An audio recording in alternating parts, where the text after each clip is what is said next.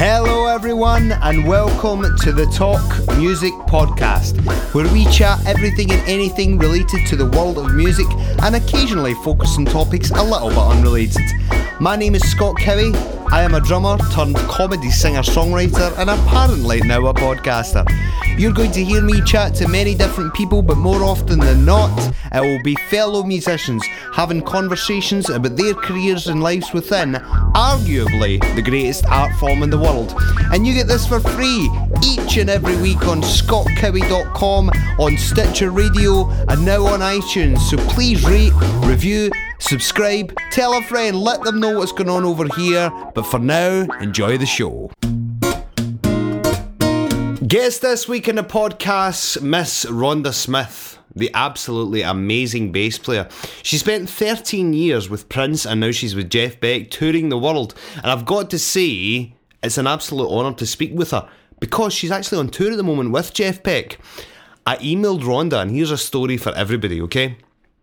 As it turns out, the morning that I emailed her and she emailed back saying, Scott, thanks very much for the opportunity. That was her line. Thanks very much for the opportunity to be on the podcast. I didn't know this till later on, but she'd played the Royal Albert Hall the night before and she's emailing me saying thanks for the opportunity. That shows you the class and the professionalism that Rhonda Smith has and has had for years and years and years. And it's somebody that we all respect within the industry.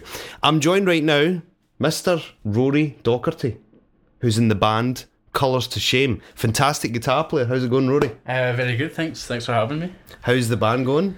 Yeah, good. Um, we've had quite an active end to 2013 and the start of 2014. Uh, we're on tour in March with uh, our friends, uh, the Colourline, who are a band from England. A quite noisy math rock band. Um, math rock? Math rock, yes. As, as you probably realise, I don't, I'm not a rocker.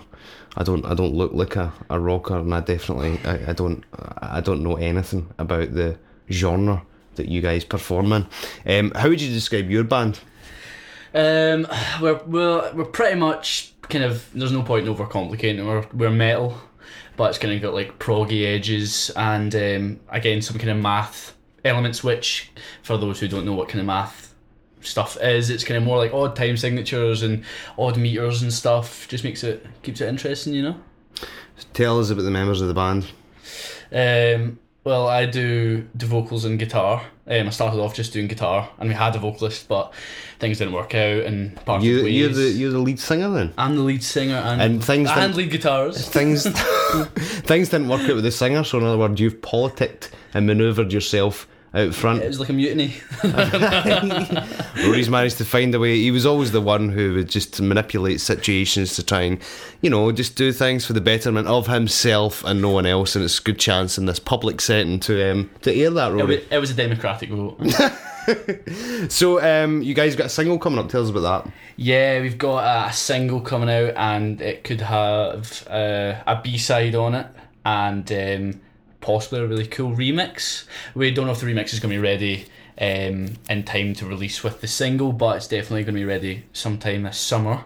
And um, that's by a pretty notable um, kind of metal DJ. I almost don't want to give too much away. Um, so yeah, that'll be some three cool tracks coming out, um, probably all digital releases on Bandcamp and Spotify and iTunes, etc., etc. So yeah, keep an eye on the, the Facebook page, Colours to Shame, um, and keep you guys up to date. Sounds very exciting indeed. B sides these days, I'm intrigued to to see how all that develops. Now, obviously, like I said, we've got Rhonda Smith on the podcast today. I know you're a massive fan of Jeff Beck. That's just yeah, why you're here. Yeah. You've been listening to the podcast. What's your thoughts on Rhonda Smith? I mean, Rhonda Smith, she's quite, well, quite simply legendary. I mean, you don't play with Prince for 13 years and not become a legend. And um, from what you've been saying about Rhonda contacting you and whatnot, it's just proof how you how you get to that level in the game. You just the nice people just seem to get to the top, which is how you do expert networking. Absolutely, you know, and um, if we listen to the interview, obviously we've already recorded it, but Rhonda just has got so much class, um, both as a player and as a person too.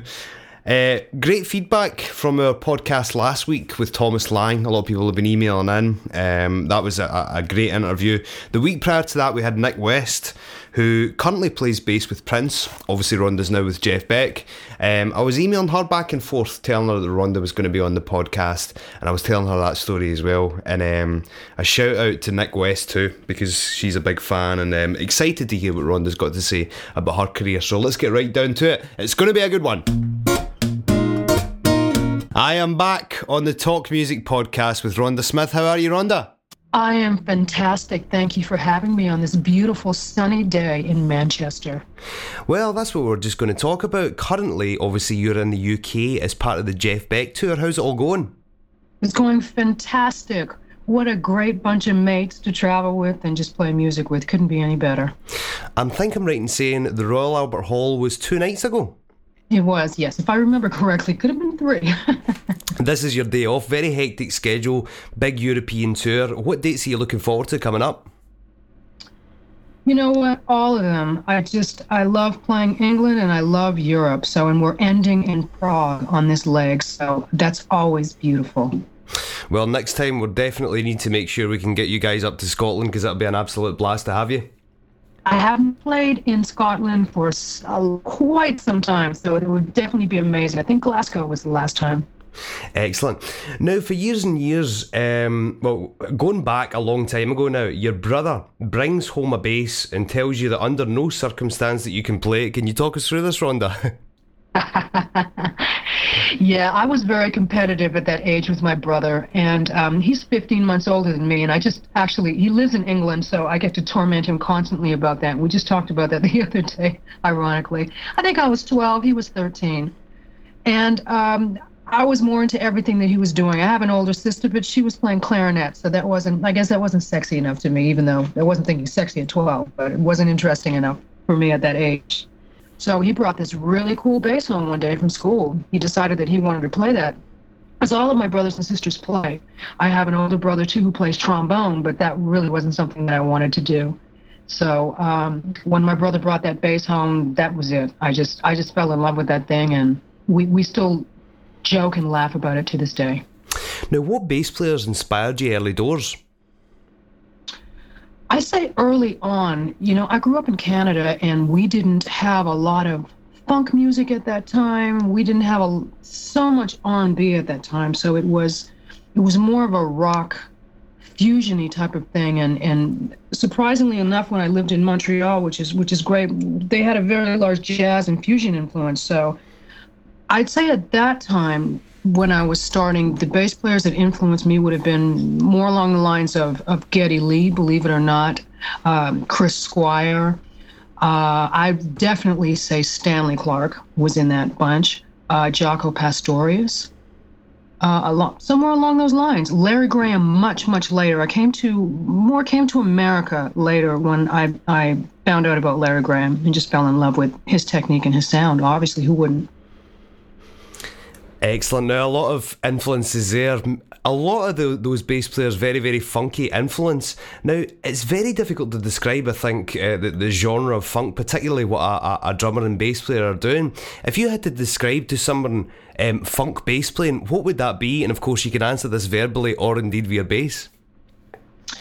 Well, you know, I like to go to the analogy that I heard that was perfect for me. You know, my many years of playing with with Prince in in, a funk band in a, in a funk collection, and it would be kind of like if we had if we had five members in the group, the fifth member would be silence.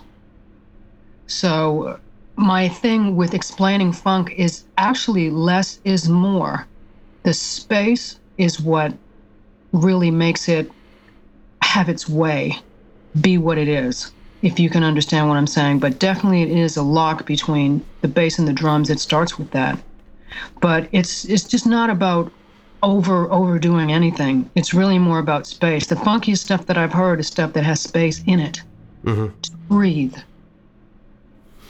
That's really, really interesting. Do you think that's a common mistake? Having taught a lot of seminars and workshops all over the world, is that a common um, trait in, in young musicians to kind of make that mistake of overplaying, do you think? Oh, probably in young musicians, yeah, because you know we, we get excited, we wanna we wanna show what we can do, and yeah, uh, more than likely the first mistake of, of, of younger players is probably playing too much. Now, you mentioned there working with Prince for so many years. Let's go back a bit um, to how you got that gig. How did that all come about, Rhonda?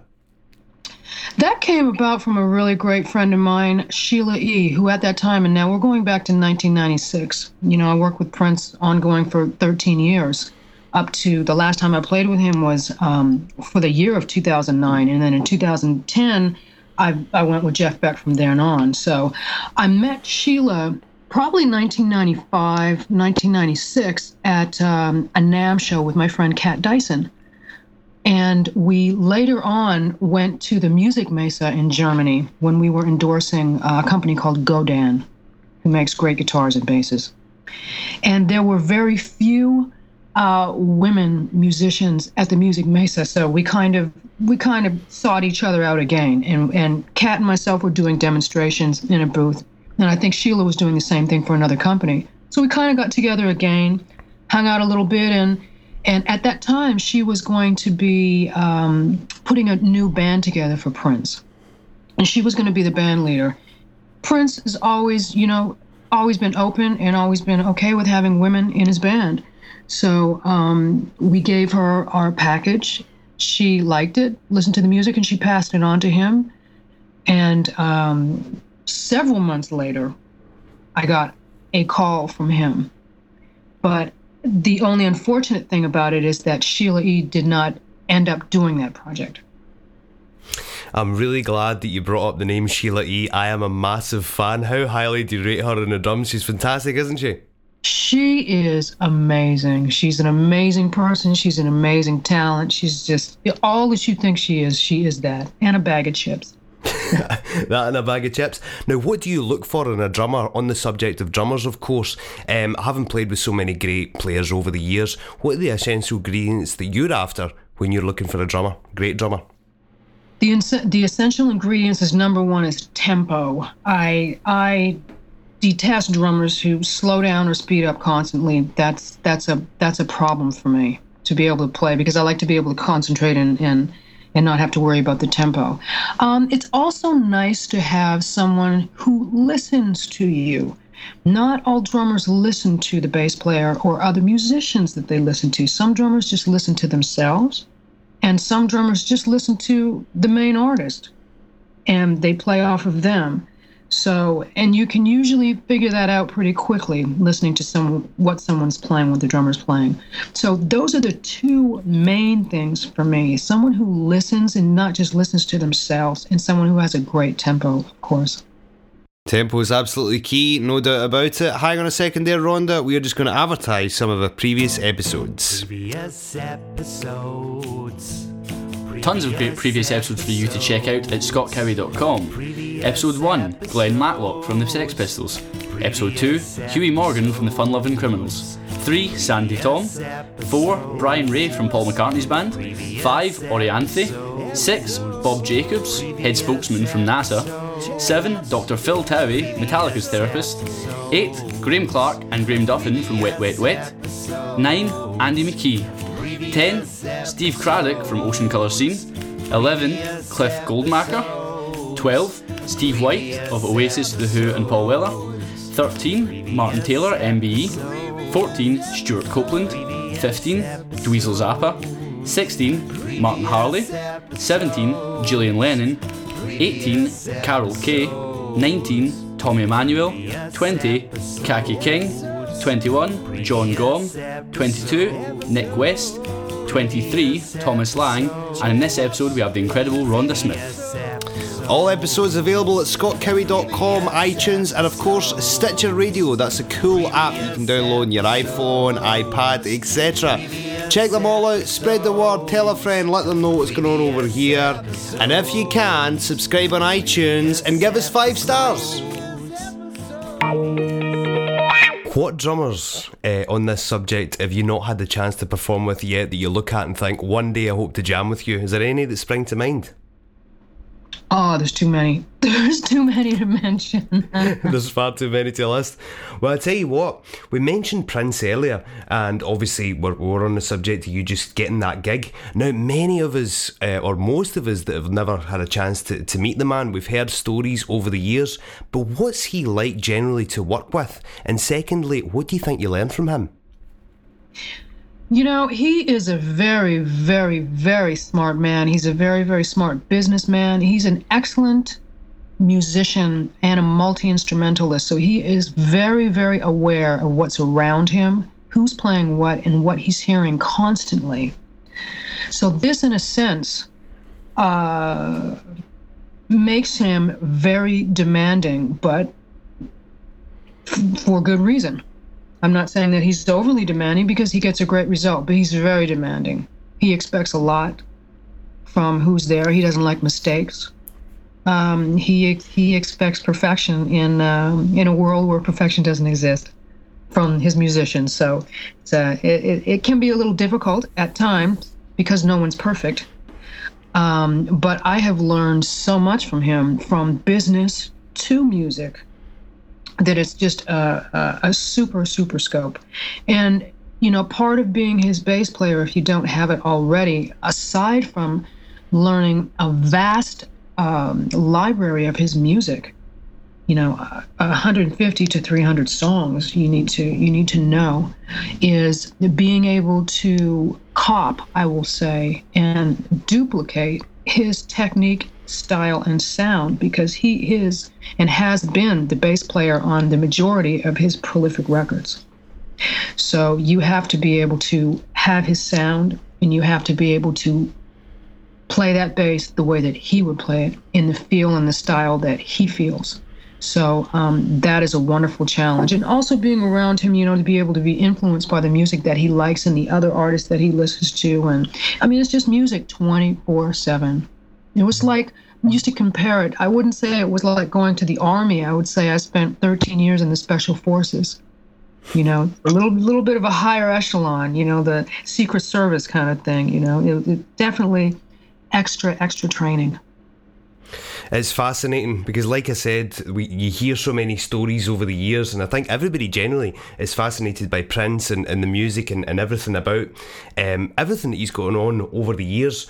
Now, so what happened then? You gave your press kit. Were you given the gig immediately? Did you have to audition with him? What was the process like? The process was um, they invited me to go to Paisley Park uh, which is his his home and his his recording studio and his his everything, uh, his rehearsal studios and his main base in Minneapolis. They flew me down there for three days. I didn't know what to expect, and uh, what ended up happening was I just played with the drummer, which was uh, Kirk Johnson at the time, which was the drummer for when we started the Emancipation tours, when we started those projects and Prince. And basically, it was the three of us. We just played and jammed for two days, a couple of days, hung out a little bit. And the best part for me, at, at that time, I was listening to a lot of, I was hearing a lot of records that had uh, keyboard, let's say fake fake fretless. I was never really a, a fan of uh, keyboard fretless samples for bass because I'm a fretless player, so I love I love the sound of the instrument. But at that time, during the mid '90s, there were a lot of, of songs, a lot of popular songs, some out of England too, that had fretless, but they weren't real fretless. And so I decided at that time that I was going to come down and bring a couple of different instruments to play with him, and see if he would dig that. So I brought my fretless with me and some other things, and it actually turned out uh, quite well because obviously I got the gig, but the greatest part about it is probably the second day that I was down there, he was finishing, he was just finishing the Emancipation record, the triple CD. And he asked me if I would like to play on two of the songs. And of course, I was like, man, I didn't even know I had the gig at that point. So I thought when I went home after that, I thought, and I didn't know I had the gig till probably a month after that that I went home. That was that was the craziest part about it. But I thought, so well, I guess the least common denominator was, you know, I got to play on Prince's record, which was great. But um, I got to play fretless on both songs. That's the irony of it. Of um, he did a cover of uh, Bonnie Raitt, "I Can't Make You Love Me." So I played fretless on that one. And then the song that I love, you know, for life was uh, Dreaming About You. He let me play that and do a bass solo on it with fretless. So I was like, wow, life can't get any better. if you can, please uh, play us some of those funky bass lines, some of your favourites from Prince over the years, if you can give us a little demonstration. the best one is this. I hope my bass is in tune.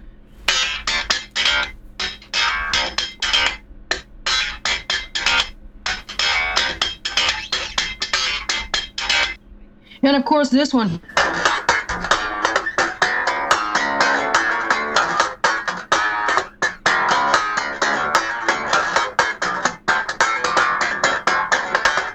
You know that one. Yeah, it's great. It's really, really good. That must have been such a thrill getting to play with him throughout the years. Now, one of my favourite YouTube clips, you're actually involved in it, is you on stage with Jeff Beck tearing it up at the White House. What are your memories of that show? Oh, that was amazing. We got to meet President Obama. It was really crazy because we went there, and I believe it was it was a holiday the day before we got there when we had a rehearsal in the White House. It was President's Day, and we had a uh, 30 30 minute 40 minute sound check, and in walks President Obama in some slacks and a sweater, flip flops. No security with him, nothing in this tiny room that maybe holds, I don't know, 100 people, 150 people. And he was just a fly on the wall he, because he's a big Jeff Beck fan. So he just he just heard him and he just wanted to come down and just check it out. So it was really great. He was really personable and came up and met him, asked him a couple questions. It was really nice. And then the next day met him and his wife again, who was just just just beautiful. So I mean that was a great experience and what a fantastic lineup of artists that were on that bill it was really, really a memorable concert, and I was very, very pleased and honored that Jeff asked me to do that with him. Now, you touched on this earlier, um, getting the gig with Jeff Beck. What year was that, and, and how did that come to fruition? That was in 2010.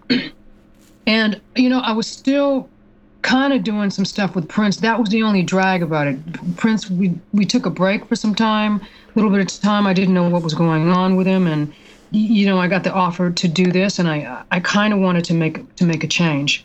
Um, actually, Jeff's management called me in 2010 when I was actually doing a tour uh, with an artist called Katharine McPhee. We were on a tour doing daytime uh, TV shows for her new record uh, throughout New York and throughout LA. And uh, I got the call. It was something that I wanted to do. I didn't know how long they were going to go out for, but what they initially wanted me to do was the double bill tour with uh, Eric Clapton, which I thought, well, that would be just absolutely fantastic. And um, so it was actually Narada Michael Walden, the drummer, who actually recommended me for the gig, ironically enough, because we had never played before. So I am always, I am always thankful to Narada, who's an absolutely wonderful, wonderful pearl of a guy um, for for letting that happen. But um, I went down, uh, brought my rig in, center staging. We went and, and and played a little bit. And of course, when I was on the road, I learned Jeff's entire show. All I had was the Ronnie Scott's um, tape. So I learned everything on Ronnie Scott's, the entire thing, in a hotel room in New York when I was doing morning TV to the Today Show and everything else at three, four o'clock in the morning. I learned uh, in a matter of days, and when I went back to to LA, uh, that's when we jammed, and uh, they seemed cool. That again, I brought my fretless, my acoustic, try to bring a lot of you know different things to bring some some variety, and we just got really busy. Jeff started off with, I mean, right away in January, a couple of days after we were done from winning, I think three or three to five Grammys right off right off the bat. We did the Grammys for him, and then we went out immediately with the Eric Clapton uh, Jeff Beck tour.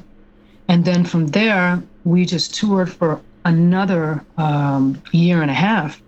We were just incredibly busy um, up until the end of 2011. It was a bit of a shame because uh, at that time, uh, Prince had called me back twice in 2010, but I, I couldn't do both. And I couldn't um, I couldn't tell Jeff that um, I was leaving because it wasn't fair in the middle of a tour. Well, I suppose, Rhonda, that's every musician's dream to be in a situation where you've got that kind of problem. You've got you're playing with Jeff Beck and you've got Prince calling you. That that's a decent situation to be in, eh? Well, it's great, but you know, you know, Scott, we are professional jugglers as musicians too. You know, we we are always constantly juggling and hoping that we make the right decisions. You know. So it's, it's definitely worked out really, really well for you, absolutely. Now, I thought I, I, I kind of had an idea of everybody that you've played with, but having looking into it, there's some names here that I, I had no idea of, people that you've you've recorded and performed with. Little Richards, um, I've seen that on your website. Can you tell us a little bit about that? Yeah, Little Richard. I did a stint um, quite a number of years ago. I think that was in 1999, actually. Again, or, or 2000, when we took a break um, from from playing with Prince. Uh, I moved from Minneapolis because I initially lived there before for three years. I moved in 1999 to uh, LA, and I started to work for a year and a half on a television show for CBS called The Martin Short Show. And he's a Canadian uh, comedian who I happen to think is incredibly funny. And Little Richard was a guest on his show. So that is where I had my introduction with Little Richard. We played behind him, we played with him, and he was just he was just great. Fantastic. Well, listen, what else have you coming up as well as obviously this European tour with Jeff Beck? Have you any other projects in the pipeline, Rhonda? I'm actually working on a new bass book right now for Alfred Publishing, which we're hoping to have out by the end of the year. And, uh, you know, God willing, get my. Um, get my little homework in on the road. A lot of writing to do on the road, so trying to make time for it. But it has a little bit of beginner stuff, some medium, and some and and some some and some advanced bass working techniques also in it and a little stuff that's that's custom to me so hoping that the bass players are going to love it and hope hopefully that'll be out for next year Excellent. Well, listen, we look forward to it and we'll be sure to, to add all the details in the websites that we've got and um, promote the forthcoming tour too. And it's been an absolute pleasure having you on, Rhonda. Thank you, Scott. It's been an absolute pleasure of you guys having me. Thank you very much. And I hope to see you at a show near you very soon.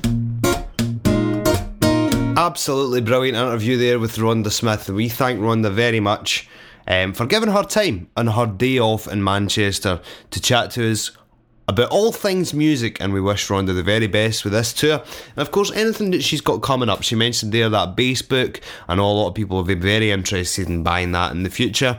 Um, I tell you what, Rory, you can't do wrong if you're reading from Rhonda's bass book because um, she's got all the experience in the world. Yeah, incredibly incredibly tight bass player. Um, so experienced. Um, I think MD would be lucky to, to read what she has to say about playing bass. We were watching on YouTube the Jeff Beck concert from the White House, and Rhonda Smith is so on the ball to think that she's playing and about five or six feet away as the president looking on into her. That must that I mean that's just ah, yeah, that must be awesome. That must be quite the experience. Yeah, um, Barack Obama looking at you, wishing that he was playing bass as good as you. I, I, tell you what, you can't go wrong with that. Fantastic. Everyone, don't forget to check out next week's episode. We have Glen Sobel, who's the drummer for Alice Cooper. Rory's seen him play live, and we're going to get Rory back on next week to tell us about that now famous concert in Glasgow where Alice Cooper's band played on the night of Halloween. It's going to be a good one, and we will see you guys next week.